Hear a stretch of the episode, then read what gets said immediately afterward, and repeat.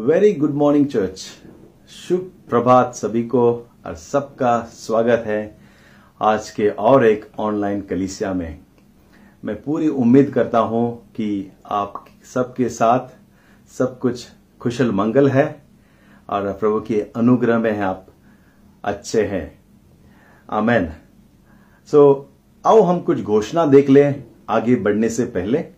आज एक खास व्यक्ति हमें प्रभु का वचन बांटने वाला है। मैं थोड़ी देर में उसके विषय में बताऊँगा। लेकिन आओ मैं कुछ घोषणा आपको याद दिला दूँ। सबसे पहले ट्यूसडे के दिन मैंस मीटिंग है पुरुषों का सभा जूम पे ऑनलाइन है। और जहाँ पर भी कनेक्टिविटी मिले मैं चाहता हूँ आपको मैं प्रोत्साहन करूँगा कि आप मंगलवार के दिन आठ से साढ़े आठ बजे तक आधे घंटे का आ, समय आप पुरुषों का सभा में आप जुड़े। आपको लिंक भेज भेजूँगा मैं। और आप जुड़ सकते हैं, थोड़ी देर हम मिलकर प्रार्थना करें, बातें करें, चर्चा करें। आमेन। ऑफरिंग आप भेजने के लिए, दान आप भेजने के लिए आप प्लीज़ प्रतीक्षा को कांटेक्ट करें, वो कलेक्ट करेगी। आपसे। नहीं तो आप अकाउंट्स में, आप कलिसिया के अकाउंट में आप डायरेक्ट ट्रांसफ़र कर सकते हैं। उसका डिटेल है और हम आपको भेजेंगे। सो आप डायरेक्ट ट्रांसफ़र करें नहीं तो जो भी आपको जानकारी चाहिए इसके विषय में प्लीज़ आप प्रतीक्षा को कांटेक्ट करें। ओके अभी हम आगे आज का वचन के बारे में हम सुनेंगे। आज से हम एक नई श्रृंखला, नई सर्मन सीरीज़ शुरू कर रहे हैं। अब तक जो था, उसका सीरीज़ को हम यहाँ समाप्त करेंगे। हम प्रार्थना के विषय में देख रहे थे, किस दिन में हम प्रार्थना के विषय में ध्यान किया। और अभी हम नए शिक्षण की श्रृंखला में हम प्रवेश कर रहे हैं। उसका नाम है अच्छा फल लाना बेरिंग गुड फ्रूट अच्छा फल लाना और उसकी इस श्रृंखला की बुनियाद एक बहुत ही महान हस्ती आज की शुरुआत करके डाल रहा है। वो है पास्टर बैनी पास्टर बैनी आज के श्रृंखला की शुरुआती बुनियाद के तौर पर पहला वचन लेकर आएगा। तो हम सब लोग पास्टर बैनी को जानते हैं, परिचय की किसी को ज़रूरत नहीं है। पास्टर बैनी कई सालों से गोवा की कलिसिया के ऊपर देखभाल किया है। हम उनके शिक्षण में, उनके निगरानी में, उनके मार्गदर्शन में हम बड़े हैं। हमने बहुत कुछ उनसे सीखा है। पास्टर बेनी और इलेन का जीवन बहुत से लोगों के ऊपर प्रभावित हुआ है। और उनमें से हम भी है, गोवा की कलिसिया भी है।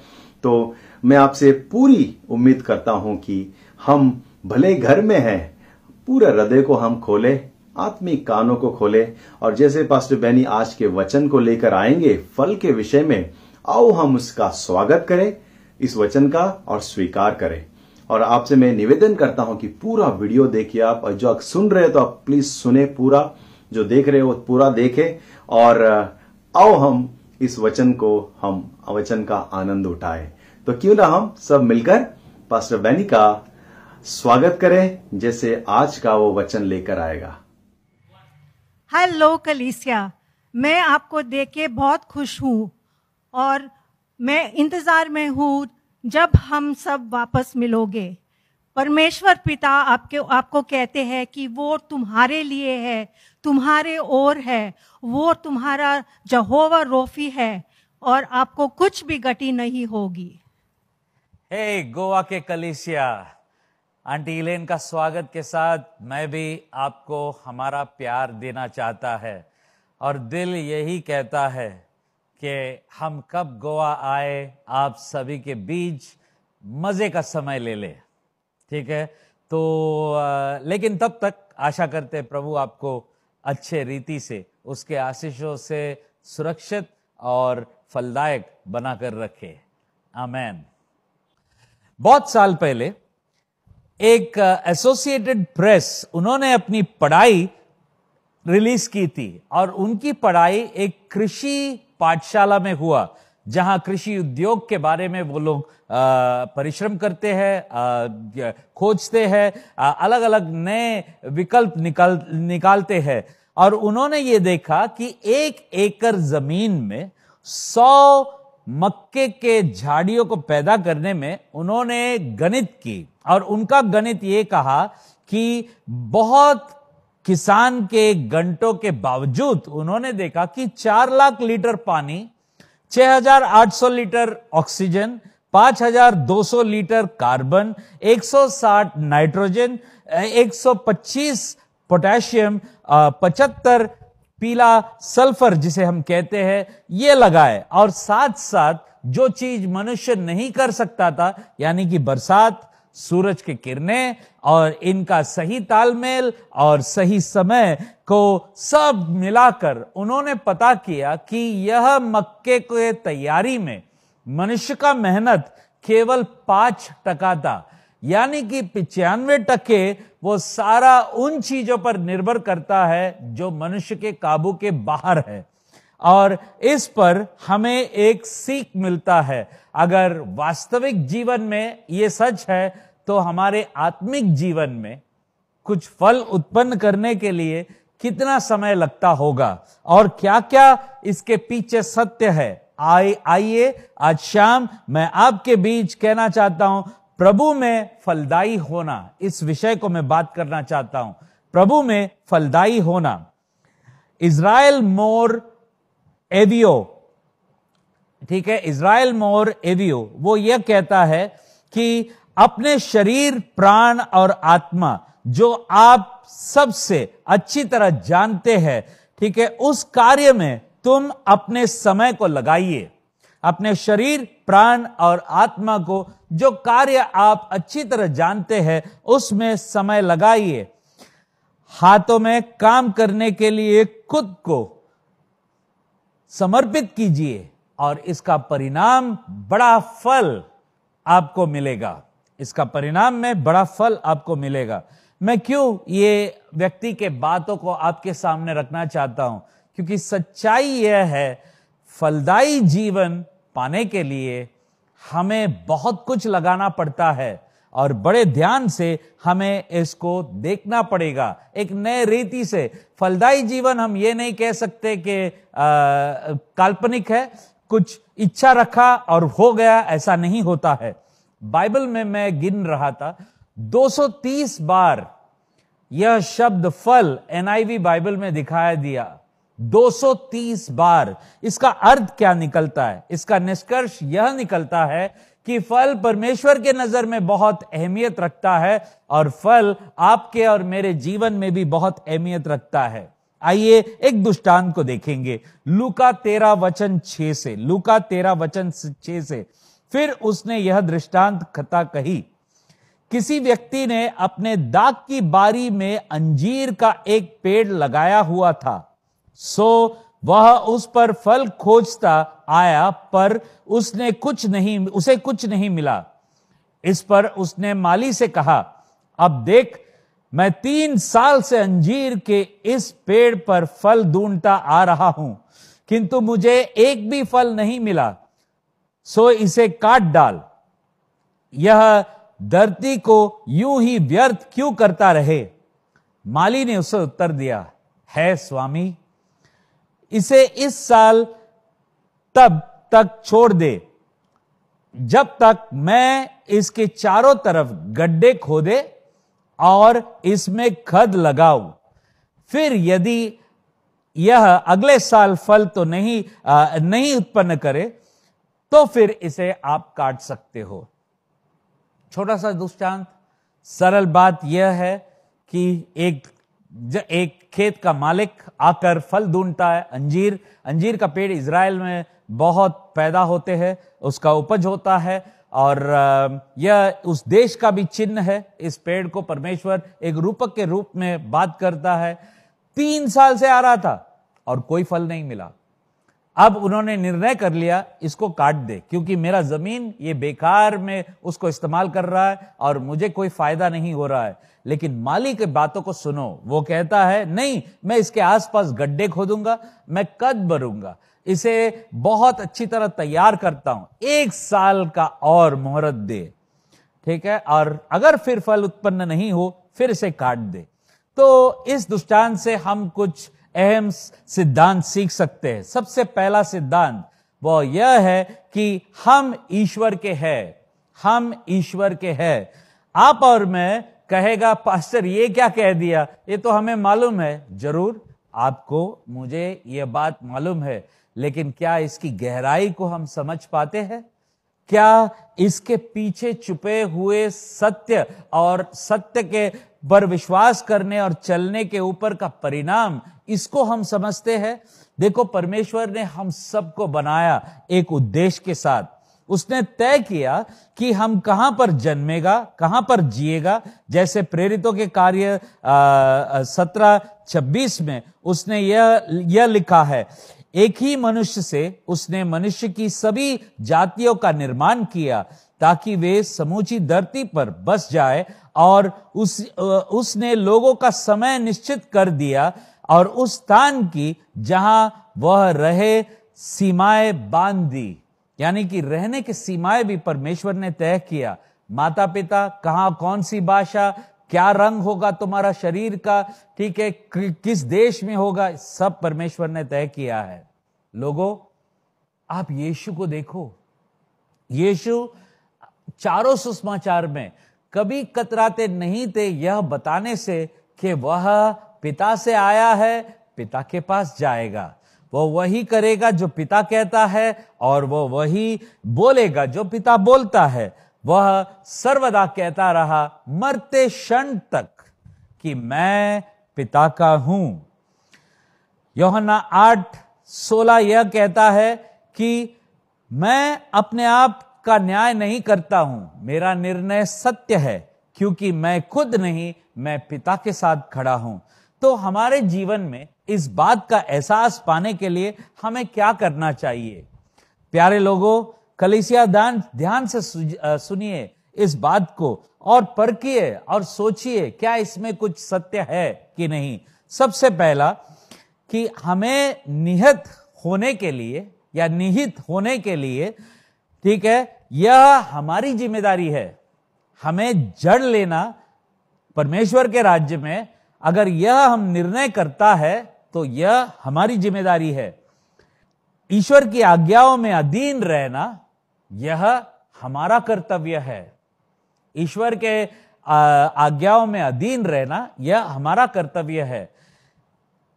निहित रहना या जड़ लेना, आज्ञाकारी रहना यह दोनों हमारी ज़िम्मेदारी है। याद रखें, ईश्वर से संबंधित और उसके द्वारा लगाए जाने के विशेष अधिकार सभी के पास नहीं है। ठीक है? ईश्वर से संबंध रखना और ईश्वर के द्वारा लगाए जाना, यह सौभाग्य सभी के पास नहीं है। यह विशेष अधिकार सभी के पास नहीं है। और आपको और मुझे यह याद करना पड़ेगा, मेरा जीवन ईश्वर का है, आपका जीवन ईश्वर का है। योहन्ना पंद्रह पंद्रह कहता है, अब से मैं तुम्हें दास नहीं कहूँगा, क्योंकि कोई दास नहीं जानता कि उसका स्वामी क्या कर रहा है, बल्कि मैं तुम्हें मित्र कहता हूँ। प्यारे लोगों, हम ईश्वर के हैं, हम दास नहीं रहे, हम उसके बेटे रहे, उसके मित्र रहे, हम परमेश्वर के हैं।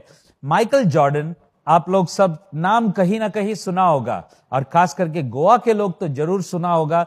मुंबई के लोगों को भी ज़रूर इसके बारे में जानकारी होगी। और मैं कहना चाहता हूँ, एक समय था उसके जीवन में जब उसका एक भी फ़ैन नहीं था। एक भी फ़ैन नहीं था। तब उसने एक आदत डाल दी।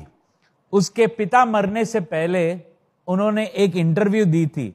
और उसने चिकागो ट्रिब्यून बॉब ग्रीन यह इंटरव्यू लेने वाले से यह कहा था कि जब कभी मैं मैदान में उतरता, मैं भीड़ में तलाश करता, मेरा पिता कहाँ बैठ रहा है? और जब वो पिताजी को देखता, उसे प्रेरणा मिलता। क्यों? क्योंकि वो कहा, मेरा सबसे बड़ा फ़ैन मेरा पिताजी था और वो काफ़ी था। वह उसके पिता का था, पिता उसके थे। हम ईश्वर के हैं, ईश्वर हमारा है। नंबर दो, ठीक है, और वो यह है कि हम पोषित होने के लिए लगाए गए हैं। एक है, हमें जानना है हम किसके हैं, और दूसरा है, हमें लगाया गया, इस जीवन में आज हम जीवित है, क्योंकि परमेश्वर हमें पोषण देना चाहता है। ये एक बड़ी चीज़ है इस कहानी में।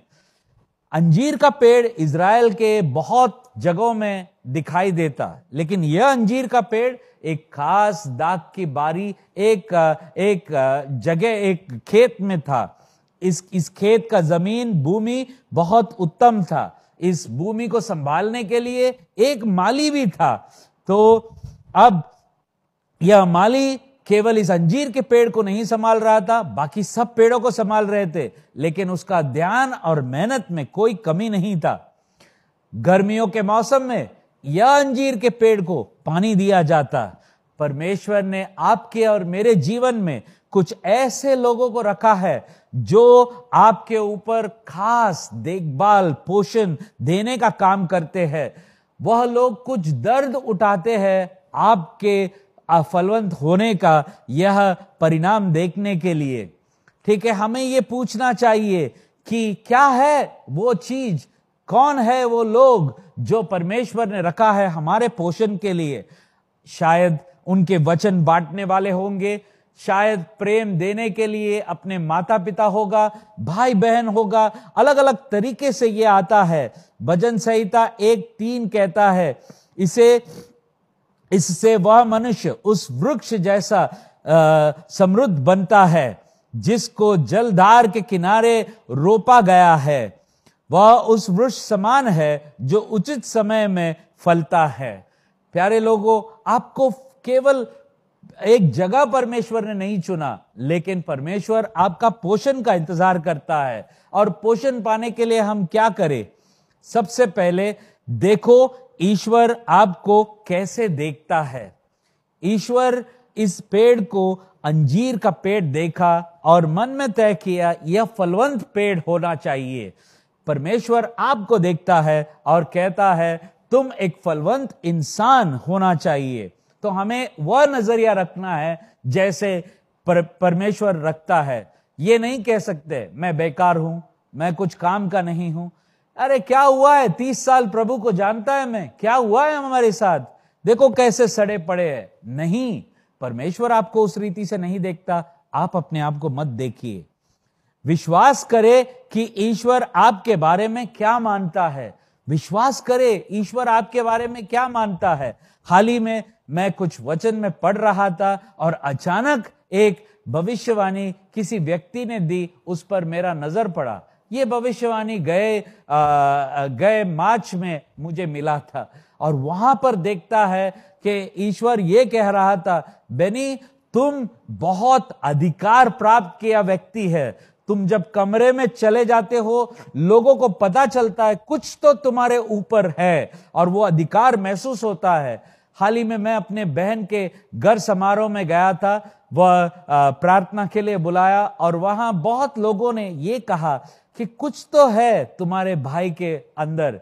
और बहन जवाब नहीं दिया, लेकिन जब बहन ने मुझे कहा और जीजा जी ने कहा, मैंने कहा, उनको बोलना चाहिए था कि प्रभु यीशु है।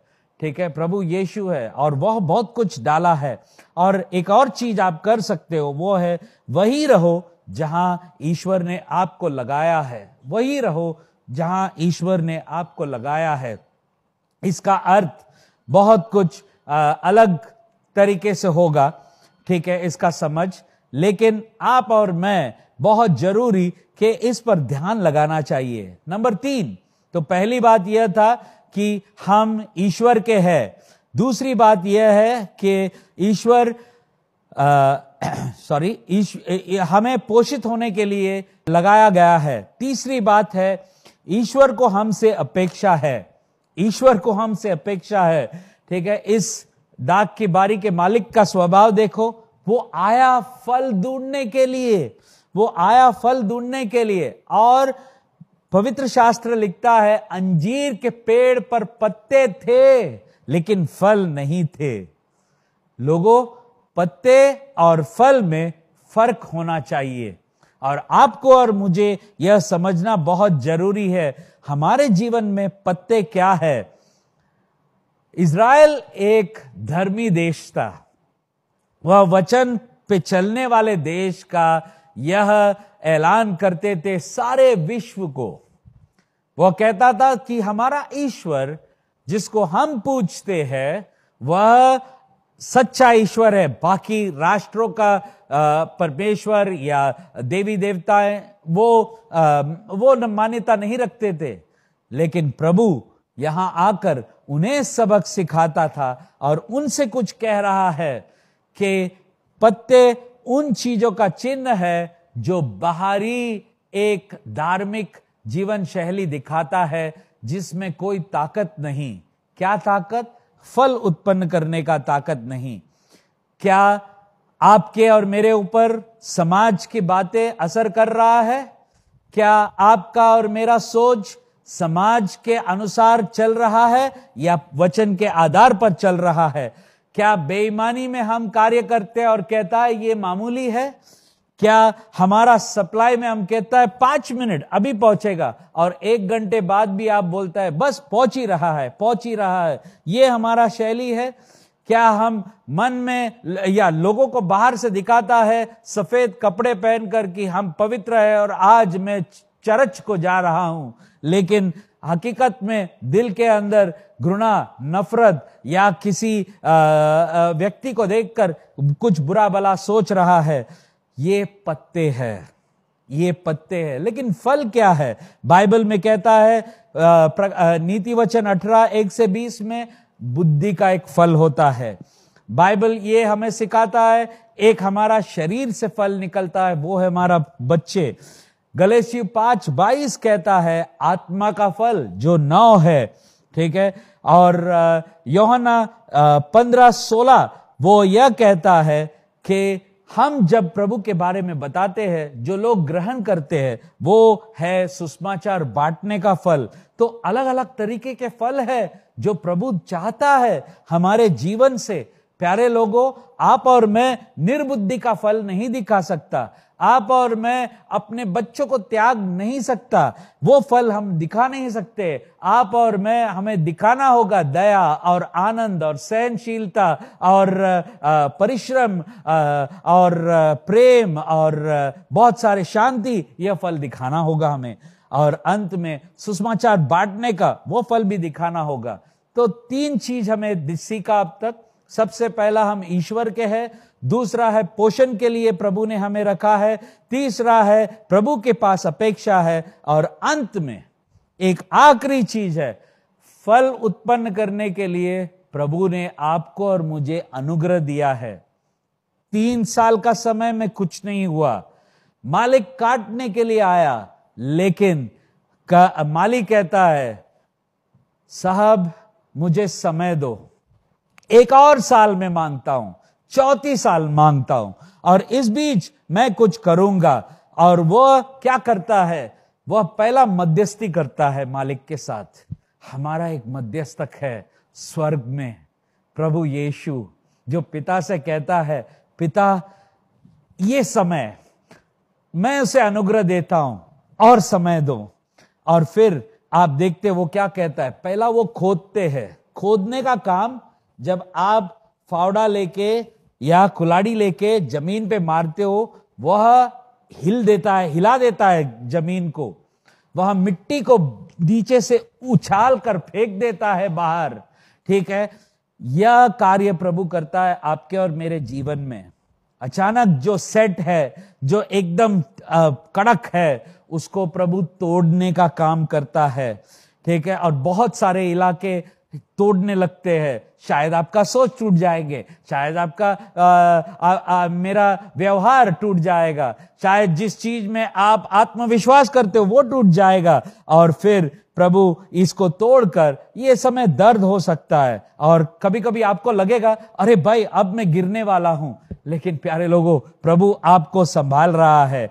एक अगला चीज़ वो कहता है कि अब मैं खद डालूँगा अब मैं खद डालूँगा।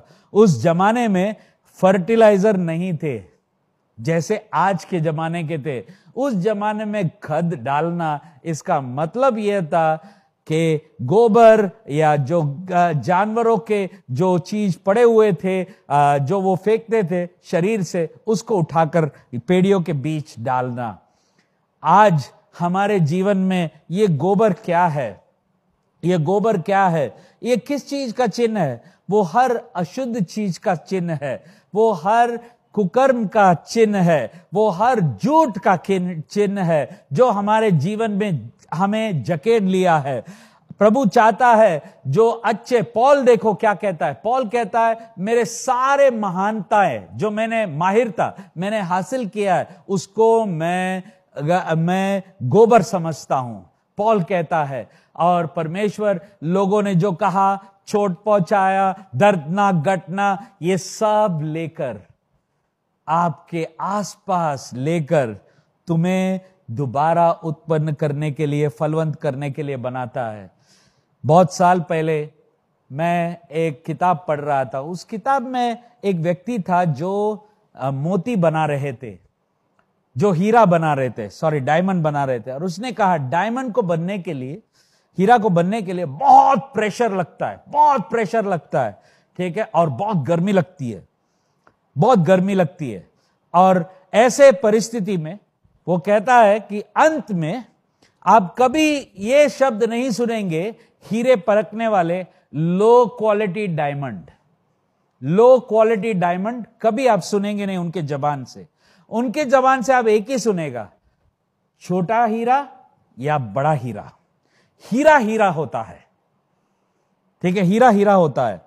और परमेश्वर जो फल उत्पन्न करता है, वो वैसा ही रहेगा। वो हीरे समान है।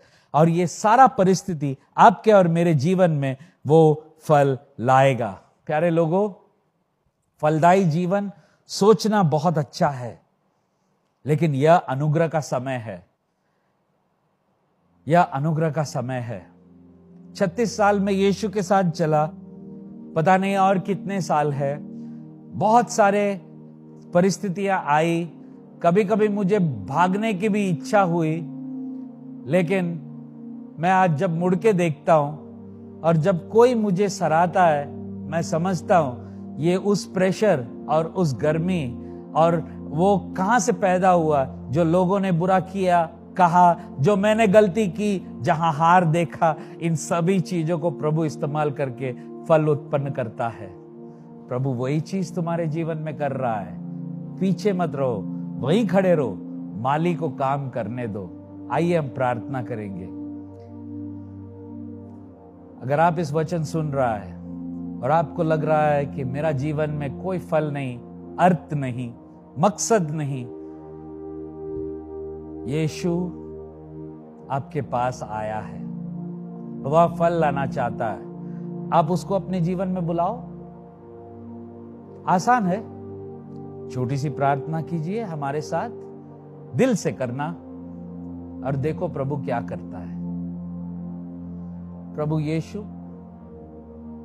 मैं प्रार्थना करता हूँ, मेरा ये जीवन मेरे बल पर ज़्यादा कुछ हासिल नहीं हुआ।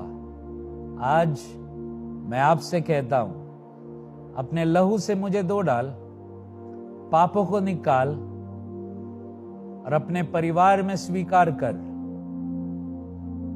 क्योंकि आप जीवित है और क्रूस पर आपने ये किया, ये मैं विश्वास करता हूँ।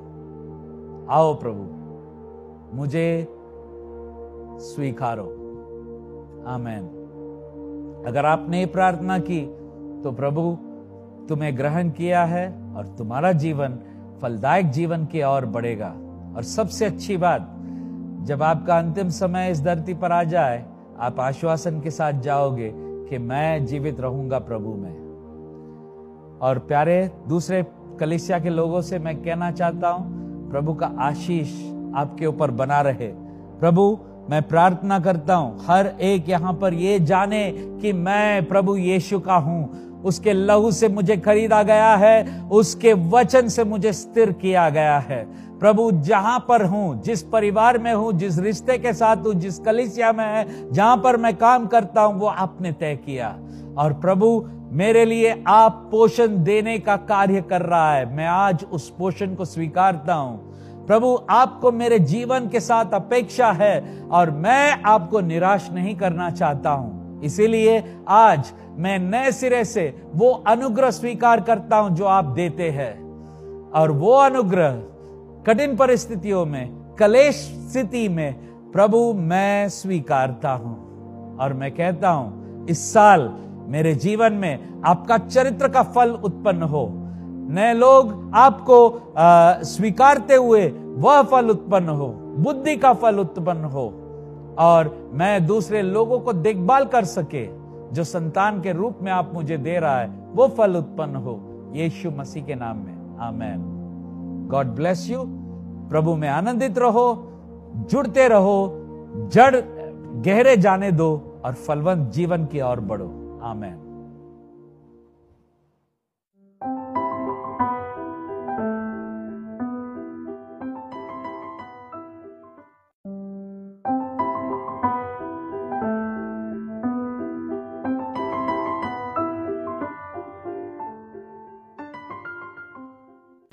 Very good morning church.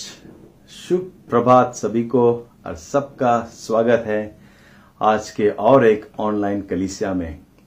मैं पूरी उम्मीद करता हूँ कि आप सबके साथ सब कुछ कुशल मंगल है और प्रभु के अनुग्रह में है आप अच्छे हैं। आमेन। सो so, आओ हम कुछ घोषणा देख लें आगे बढ़ने से पहले। आज एक खास व्यक्ति हमें प्रभु का वचन बांटने वाला है। मैं थोड़ी देर में उसके विषय में बताऊँगा। लेकिन आओ मैं कुछ घोषणा आपको याद दिला दूँ। सबसे पहले ट्यूसडे के दिन मैंस मीटिंग है पुरुषों का सभा जूम पे ऑनलाइन है। और जहाँ पर भी कनेक्टिविटी मिले मैं चाहता हूँ आपको मैं प्रोत्साहन करूँगा कि आप मंगलवार के दिन आठ से साढ़े आठ बजे तक आधे घंटे का आ, समय आप पुरुषों का सभा में आप जुड़े।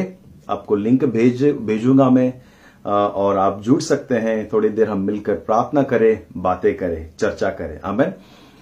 ऑफरिंग आप भेजने के लिए, दान आप भेजने के लिए आप प्लीज़ प्रतीक्षा को कांटेक्ट करें, वो कलेक्ट करेगी। आपसे। नहीं तो आप अकाउंट्स में, आप कलिसिया के अकाउंट में आप डायरेक्ट ट्रांसफ़र कर सकते हैं। उसका डिटेल है और हम आपको भेजेंगे। सो आप डायरेक्ट ट्रांसफ़र करें। नहीं तो जो भी आपको जानकारी चाहिए इसके विषय में प्लीज़ आप प्रतीक्षा को कांटेक्ट करें। ओके अभी हम आगे आज का वचन के बारे में हम सुनेंगे। आज से हम एक नई श्रृंखला, नई सर्मन सीरीज़ शुरू कर रहे हैं। अब तक जो था उसका सीरीज़ को हम यहाँ समाप्त करेंगे। हम प्रार्थना के विषय में देख रहे थे, किस दिन में हम प्रार्थना के विषय में ध्यान किया। और अभी हम नए शिक्षण की श्रृंखला में हम प्रवेश कर रहे हैं। उसका नाम है अच्छा फल लाना बेरिंग गुड फ्रूट अच्छा फल लाना और उसकी इस श्रृंखला की बुनियाद एक बहुत ही महान हस्ती आज की शुरुआत करके डाल रहा है। वो है पास्टर बैनी पास्टर बैनी आज के श्रृंखला की शुरुआती बुनियाद के तौर पर पहला वचन लेकर आएगा। तो हम सब लोग, पास्टर बैनी को जानते हैं, परिचय की किसी को ज़रूरत नहीं है। पास्टर बैनी कई सालों से गोवा की कलिसिया के ऊपर देखभाल किया है। हम उनके शिक्षण में, उनके निगरानी में, उनके मार्गदर्शन में हम बड़े हैं। हमने बहुत कुछ उनसे सीखा है। पास्टर बेनी और इलेन का जीवन बहुत से लोगों के ऊपर प्रभावित हुआ है। और उनमें से हम भी है, गोवा की कलिसिया भी है।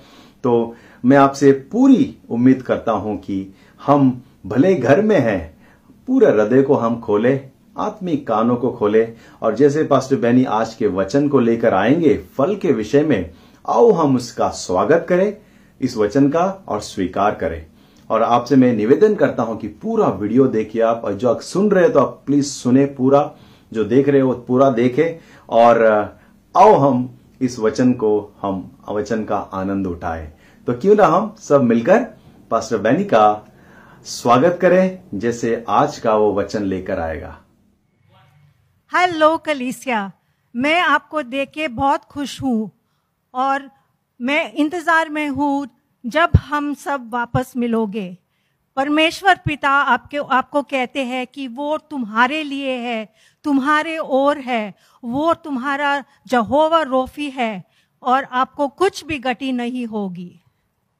हे hey, गोवा के कलिसिया आंटी इलेन का स्वागत के साथ मैं भी आपको हमारा प्यार देना चाहता है और दिल यही कहता है कि हम कब गोवा आए आप सभी के बीच मज़े का समय ले ले। ठीक है?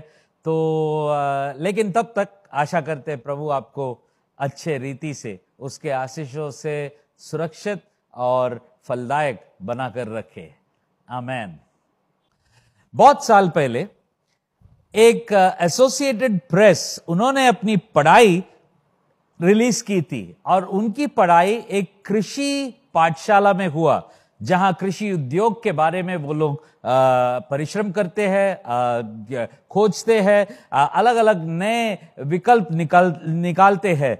और उन्होंने ये देखा कि एक एकड़ ज़मीन में सौ मक्के के झाड़ियों को पैदा करने में उन्होंने गणित की। और उनका गणित ये कहा कि बहुत किसान के घंटों के बावजूद उन्होंने देखा कि चार लाख लीटर पानी 6,800 litre oxygen 5,200 litre carbon 160 nitrogen 125 potassium 75 पीला सल्फ़र जिसे हम कहते हैं ये लगाए। और साथ साथ जो चीज़ मनुष्य नहीं कर सकता था यानी कि बरसात सूरज की किरणें और इनका सही तालमेल और सही समय को सब मिलाकर उन्होंने पता किया कि यह मक्के के तैयारी में मनुष्य का मेहनत केवल पाँच टका था। यानी कि पिचानवे टके वो सारा उन चीज़ों पर निर्भर करता है जो मनुष्य के काबू के बाहर है। और इस पर हमें एक सीख मिलता है। अगर वास्तविक जीवन में ये सच है तो हमारे आत्मिक जीवन में कुछ फल उत्पन्न करने के लिए कितना समय लगता होगा? और क्या क्या इसके पीछे सत्य है? आए, आइए, आज शाम मैं आपके बीच कहना चाहता हूँ, प्रभु में फलदायी होना, इस विषय को मैं बात करना चाहता हूँ। प्रभु में फलदायी होना। इज़राइल मोर एवियो, ठीक है? इज़राइल मोर एवियो, वो यह कहता है कि अपने शरीर, प्राण और आत्मा, जो आप सबसे अच्छी तरह जानते हैं, ठीक है, उस कार्य में तुम अपने समय को लगाइए। अपने शरीर, प्राण और आत्मा को जो कार्य आप अच्छी तरह जानते हैं, उसमें समय लगाइए। हाथों में काम करने के लिए खुद को समर्पित कीजिए और इसका परिणाम बड़ा फल आपको मिलेगा। इसका परिणाम में बड़ा फल आपको मिलेगा। मैं क्यों ये व्यक्ति के बातों को आपके सामने रखना चाहता हूँ? क्योंकि सच्चाई यह है, फलदायी जीवन पाने के लिए हमें बहुत कुछ लगाना पड़ता है और बड़े ध्यान से हमें इसको देखना पड़ेगा। एक नए रीति से फलदायी जीवन हम ये नहीं कह सकते कि काल्पनिक है, कुछ इच्छा रखा और हो गया, ऐसा नहीं होता है। बाइबल में मैं गिन रहा था 230 बार यह शब्द फल एनआईवी बाइबल में दिखाया दिया। 230 बार। इसका अर्थ क्या निकलता है? इसका निष्कर्ष यह निकलता है कि फल परमेश्वर के नज़र में बहुत अहमियत रखता है और फल आपके और मेरे जीवन में भी बहुत अहमियत रखता है। आइए एक दुष्टांत को देखेंगे। लुका तेरा वचन छे से, लुका तेरा वचन छे से। फिर उसने यह दृष्टांत कथा कही, किसी व्यक्ति ने अपने दाग की बारी में अंजीर का एक पेड़ लगाया हुआ था, सो वह उस पर फल खोजता आया, पर उसने कुछ नहीं, उसे कुछ नहीं मिला। इस पर उसने माली से कहा, अब देख, मैं तीन साल से अंजीर के इस पेड़ पर फल ढूंढता आ रहा हूँ, किंतु मुझे एक भी फल नहीं मिला। सो इसे काट डाल। यह धरती को यूँ ही व्यर्थ क्यों करता रहे? माली ने उसे उत्तर दिया है स्वामी इसे इस साल तब तक छोड़ दे जब तक मैं इसके चारों तरफ़ गड्ढे खोदे और इसमें खद लगाऊँ। फिर यदि यह अगले साल फल तो नहीं आ, नहीं उत्पन्न करे तो फिर इसे आप काट सकते हो। छोटा सा दुष्टांत, सरल बात यह है कि एक एक खेत का मालिक आकर फल ढूंढता है, अंजीर अंजीर का पेड़ इसराइल में बहुत पैदा होते हैं, उसका उपज होता है और यह उस देश का भी चिन्ह है। इस पेड़ को परमेश्वर एक रूपक के रूप में बात करता है। तीन साल से आ रहा था और कोई फल नहीं मिला। अब उन्होंने निर्णय कर लिया, इसको काट दे, क्योंकि मेरा ज़मीन ये बेकार में उसको इस्तेमाल कर रहा है और मुझे कोई फ़ायदा नहीं हो रहा है। लेकिन माली के बातों को सुनो, वो कहता है, नहीं, मैं इसके आसपास गड्ढे खोदूँगा, मैं कद भरूँगा, इसे बहुत अच्छी तरह तैयार करता हूँ, एक साल का और मोहरत दे। ठीक है? और अगर फिर फल उत्पन्न नहीं हो, फिर इसे काट दे। तो इस दुष्टांत से हम कुछ अहम सिद्धांत सीख सकते हैं। सबसे पहला सिद्धांत वो यह है कि हम ईश्वर के हैं। हम ईश्वर के हैं। आप और मैं, कहेगा पास्टर, ये क्या कह दिया? ये तो हमें मालूम है। ज़रूर, आपको, मुझे ये बात मालूम है। लेकिन क्या इसकी गहराई को हम समझ पाते हैं?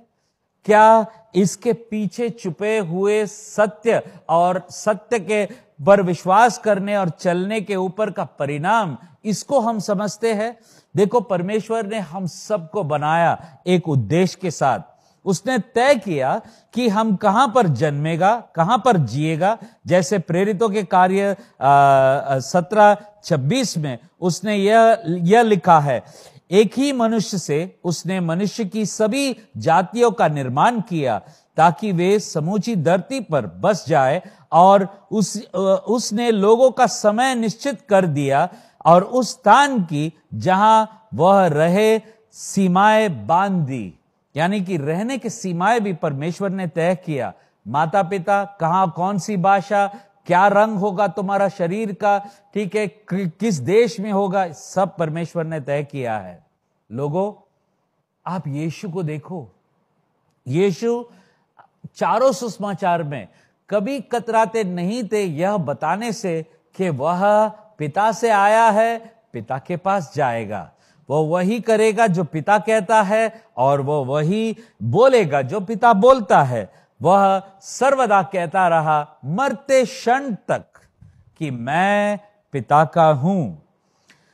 योहना आठ, सोलह यह कहता है कि मैं अपने आप का न्याय नहीं करता हूँ। मेरा निर्णय सत्य है, क्योंकि मैं खुद नहीं, मैं पिता के साथ खड़ा हूँ। तो हमारे जीवन में इस बात का एहसास पाने के लिए हमें क्या करना चाहिए? प्यारे लोगों, कलिसिया दान ध्यान से सुनिए इस बात को और परखिए और सोचिए क्या इसमें कुछ सत्य है कि नहीं। सबसे पहला कि हमें निहित होने के लिए या निहित होने के लिए, ठीक है, यह हमारी ज़िम्मेदारी है। हमें जड़ लेना परमेश्वर के राज्य में अगर यह हम निर्णय करता है तो यह हमारी ज़िम्मेदारी है। ईश्वर की आज्ञाओं में अधीन रहना, यह हमारा कर्तव्य है। ईश्वर के आज्ञाओं में अधीन रहना, यह हमारा कर्तव्य है। निहित रहना या जड़ लेना, आज्ञाकारी रहना, यह दोनों हमारी ज़िम्मेदारी है। याद रखें, ईश्वर से संबंधित और उसके द्वारा लगाए जाने के विशेष अधिकार सभी के पास नहीं है। ठीक है? ईश्वर से संबंध रखना और ईश्वर के द्वारा लगाए जाना, यह सौभाग्य सभी के पास नहीं है। यह विशेष अधिकार सभी के पास नहीं है। और आपको और मुझे यह याद करना पड़ेगा, मेरा जीवन ईश्वर का है, आपका जीवन ईश्वर का है। योहन्ना पंद्रह पंद्रह कहता है, अब से मैं तुम्हें दास नहीं कहूँगा, क्योंकि कोई दास नहीं जानता कि उसका स्वामी क्या कर रहा है, बल्कि मैं तुम्हें मित्र कहता हूँ। प्यारे लोगों, हम ईश्वर के हैं, हम दास नहीं रहे, हम उसके बेटे रहे, उसके मित्र रहे, हम परमेश्वर के हैं। माइकल जॉर्डन आप लोग सब नाम कहीं ना कहीं सुना होगा। और खास करके गोवा के लोग तो ज़रूर सुना होगा। मुंबई के लोगों को भी ज़रूर इसके बारे में जानकारी होगी। और मैं कहना चाहता हूँ, एक समय था उसके जीवन में जब उसका एक भी फ़ैन नहीं था। एक भी फ़ैन नहीं था। तब उसने एक आदत डाल दी। उसके पिता मरने से पहले उन्होंने एक इंटरव्यू दी थी। और उसने चिकागो ट्रिब्यून बॉब ग्रीन यह इंटरव्यू लेने वाले से यह कहा था कि जब कभी मैं मैदान में उतरता, मैं भीड़ में तलाश करता, मेरा पिता कहाँ बैठ रहा है? और जब वो पिताजी को देखता, उसे प्रेरणा मिलता। क्यों? क्योंकि वो कहा, मेरा सबसे बड़ा फ़ैन मेरा पिताजी था और वो काफ़ी था। वह उसके पिता का था, पिता उसके थे। हम ईश्वर के हैं, ईश्वर हमारा है। नंबर दो, ठीक है, और वो यह है कि हम पोषित होने के लिए लगाए गए हैं। एक है, हमें जानना है हम किसके हैं, और दूसरा है, हमें लगाया गया, इस जीवन में आज हम जीवित है, क्योंकि परमेश्वर हमें पोषण देना चाहता है। ये एक बड़ी चीज़ है इस कहानी में। अंजीर का पेड़ इसराइल के बहुत जगहों में दिखाई देता। लेकिन यह अंजीर का पेड़ एक खास दाग की बारी, एक एक, जगह, एक खेत में था। इस इस खेत का ज़मीन, भूमि बहुत उत्तम था। इस भूमि को संभालने के लिए एक माली भी था। तो अब यह माली केवल इस अंजीर के पेड़ को नहीं संभाल रहा था, बाकी सब पेड़ों को संभाल रहे थे, लेकिन उसका ध्यान और मेहनत में कोई कमी नहीं था। गर्मियों के मौसम में यह अंजीर के पेड़ को पानी दिया जाता। परमेश्वर ने आपके और मेरे जीवन में कुछ ऐसे लोगों को रखा है, जो आपके ऊपर खास देखभाल, पोषण देने का काम करते हैं। वह लोग कुछ दर्द उठाते हैं आपके फलवंत होने का यह परिणाम देखने के लिए। ठीक है, हमें यह पूछना चाहिए कि क्या है वो चीज़, कौन है वो लोग जो परमेश्वर ने रखा है हमारे पोषण के लिए? शायद उनके वचन बांटने वाले होंगे, शायद प्रेम देने के लिए अपने माता पिता होगा भाई बहन होगा अलग अलग तरीके से यह आता है। भजन संहिता एक तीन कहता है, इसे इससे वह मनुष्य उस वृक्ष जैसा समृद्ध बनता है, जिसको जलधार के किनारे रोपा गया है। वह उस वृक्ष समान है जो उचित समय में फलता है। प्यारे लोगों, आपको केवल एक जगह परमेश्वर ने नहीं चुना, लेकिन परमेश्वर आपका पोषण का इंतज़ार करता है। और पोषण पाने के लिए हम क्या करें? सबसे पहले देखो ईश्वर आपको कैसे देखता है? ईश्वर इस पेड़ को अंजीर का पेड़ देखा और मन में तय किया यह फलवंत पेड़ होना चाहिए। परमेश्वर आपको देखता है और कहता है तुम एक फलवंत इंसान होना चाहिए। तो हमें वह नज़रिया रखना है जैसे पर, परमेश्वर रखता है। ये नहीं कह सकते मैं बेकार हूँ मैं कुछ काम का नहीं हूँ अरे क्या हुआ है? तीस साल प्रभु को जानता है मैं। क्या हुआ है हमारे साथ? देखो कैसे सड़े पड़े हैं। नहीं, परमेश्वर आपको उस रीति से नहीं देखता। आप अपने आप को मत देखिए। विश्वास करे कि ईश्वर आपके बारे में क्या मानता है। विश्वास करे ईश्वर आपके बारे में क्या मानता है। हाल ही में मैं कुछ वचन में पढ़ रहा था और अचानक एक भविष्यवाणी किसी व्यक्ति ने दी। उस पर मेरा नज़र पड़ा। ये भविष्यवाणी गए गए मार्च में मुझे मिला था। और वहाँ पर देखता है कि ईश्वर ये कह रहा था, बेनी, तुम बहुत अधिकार प्राप्त किया व्यक्ति है। तुम जब कमरे में चले जाते हो, लोगों को पता चलता है कुछ तो तुम्हारे ऊपर है और वो अधिकार महसूस होता है। हाल ही में मैं अपने बहन के घर समारोह में गया था, वह प्रार्थना के लिए बुलाया और वहाँ बहुत लोगों ने ये कहा कि कुछ तो है तुम्हारे भाई के अंदर। और बहन जवाब नहीं दिया, लेकिन जब बहन ने मुझे कहा और जीजा जी ने कहा, मैंने कहा, उनको बोलना चाहिए था कि प्रभु यीशु है। ठीक है? प्रभु यीशु है और वह बहुत कुछ डाला है।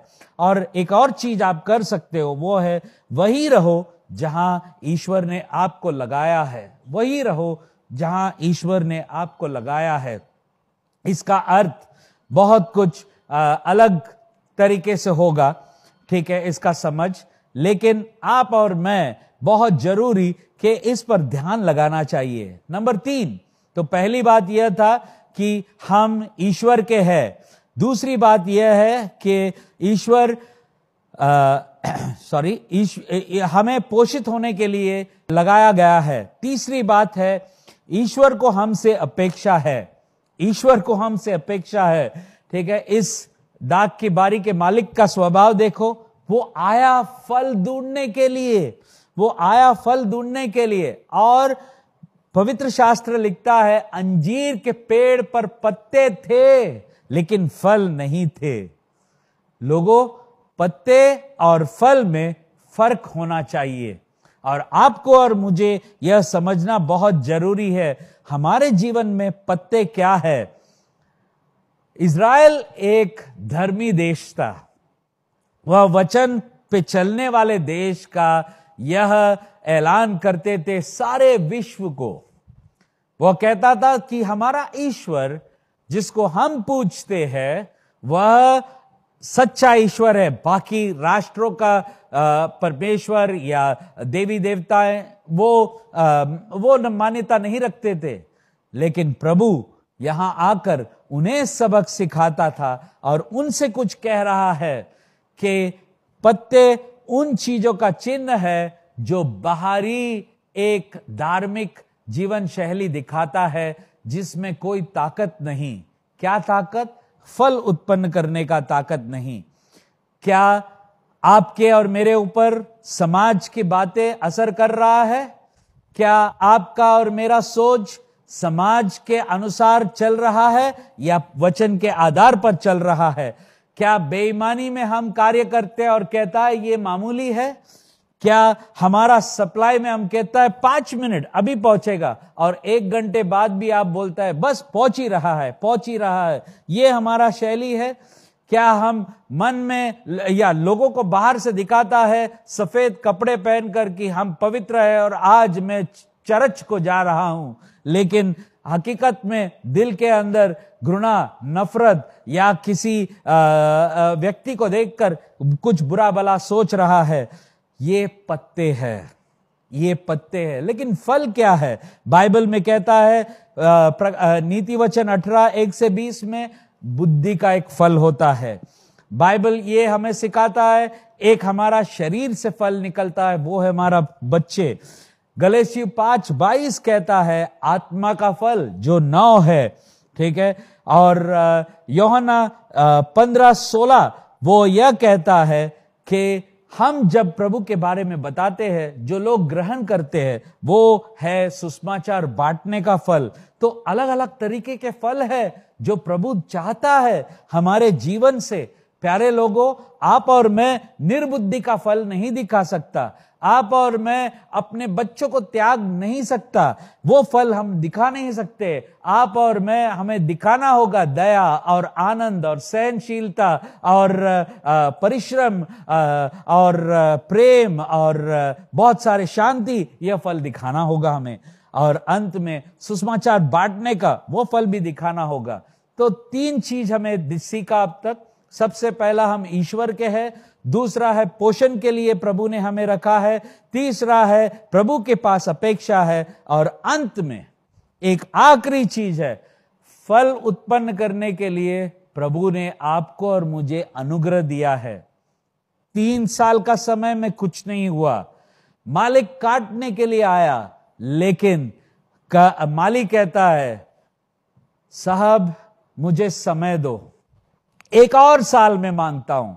चौथी साल माँगता हूँ। और इस बीच मैं कुछ करूँगा। और वह क्या करता है? वह पहला मध्यस्थी करता है मालिक के साथ। हमारा एक मध्यस्थक है स्वर्ग में, प्रभु यीशु, जो पिता से कहता है, पिता, ये समय, मैं उसे अनुग्रह देता हूँ, और समय दो।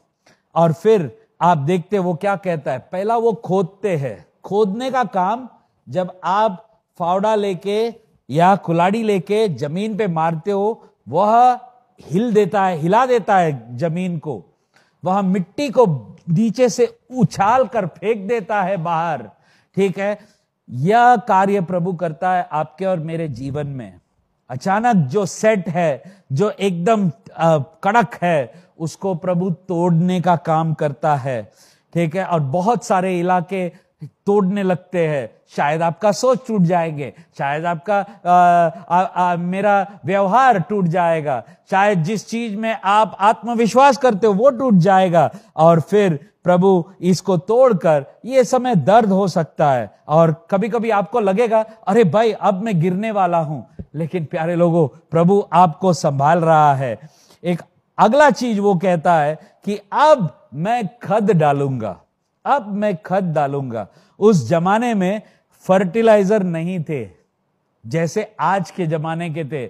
उस जमाने में खद डालना, इसका मतलब यह था कि गोबर या जो जानवरों के जो चीज़ पड़े हुए थे जो वो फेंकते थे शरीर से, उसको उठाकर पेड़ियों के बीच डालना। आज हमारे जीवन में ये गोबर क्या है? ये गोबर क्या है? ये किस चीज़ का चिन्ह है? वो हर अशुद्ध चीज़ का चिन्ह है। वो हर कुकर्म का चिन्ह है। वो हर झूठ का चिन्ह है, जो हमारे जीवन में हमें जकेट लिया है। प्रभु चाहता है, जो अच्छे, पॉल देखो क्या कहता है? पॉल कहता है, मेरे सारे महानताएँ, जो मैंने माहिरता मैंने हासिल किया है, उसको मैं मैं गोबर समझता हूँ।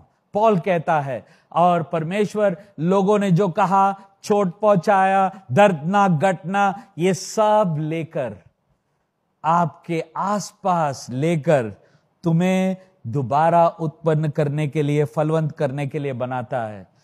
बहुत साल पहले मैं एक किताब पढ़ रहा था। उस किताब में एक व्यक्ति था जो मोती बना रहे थे, जो हीरा बना रहे थे, सॉरी, डायमंड बना रहे थे। और उसने कहा, डायमंड को बनने के लिए हीरा को बनने के लिए बहुत प्रेशर लगता है, बहुत प्रेशर लगता है, ठीक है? और बहुत गर्मी लगती है, बहुत गर्मी लगती है।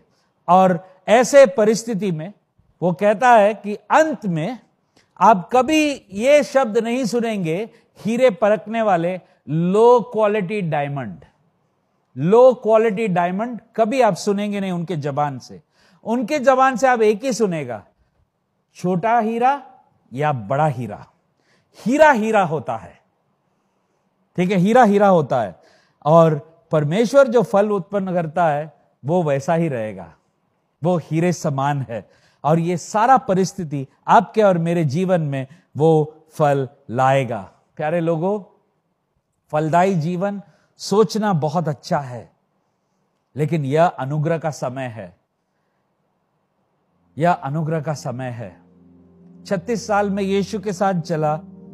पता नहीं और कितने साल है। बहुत सारे परिस्थितियाँ आई। कभी कभी मुझे भागने की भी इच्छा हुई।